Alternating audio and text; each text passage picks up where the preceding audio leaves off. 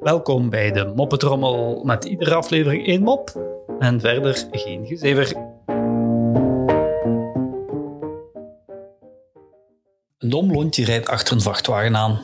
En ze probeert hem uit alle macht te laten stoppen. Ze flikkert met haar lichten, zwaait heftig met de armen, toetert en doet nog allerlei zotte dingen om hem te laten stoppen. De vrachtwagenchauffeur die reageert niet, maar op een kruispunt moet hij toch stoppen voor de verkeerslichten. Het blondje springt uit haar wagen, spurt naar de cabine van de vrachtwagen en begint hard op de deur te kloppen. De chauffeur draait verveeld zijn raampje open en het meisje roept hem toe: Meneer, meneer, meneer, u bent uw lading aan het verliezen. Waarop de man antwoordt: Dom kalf, ik ben zout aan het strooien.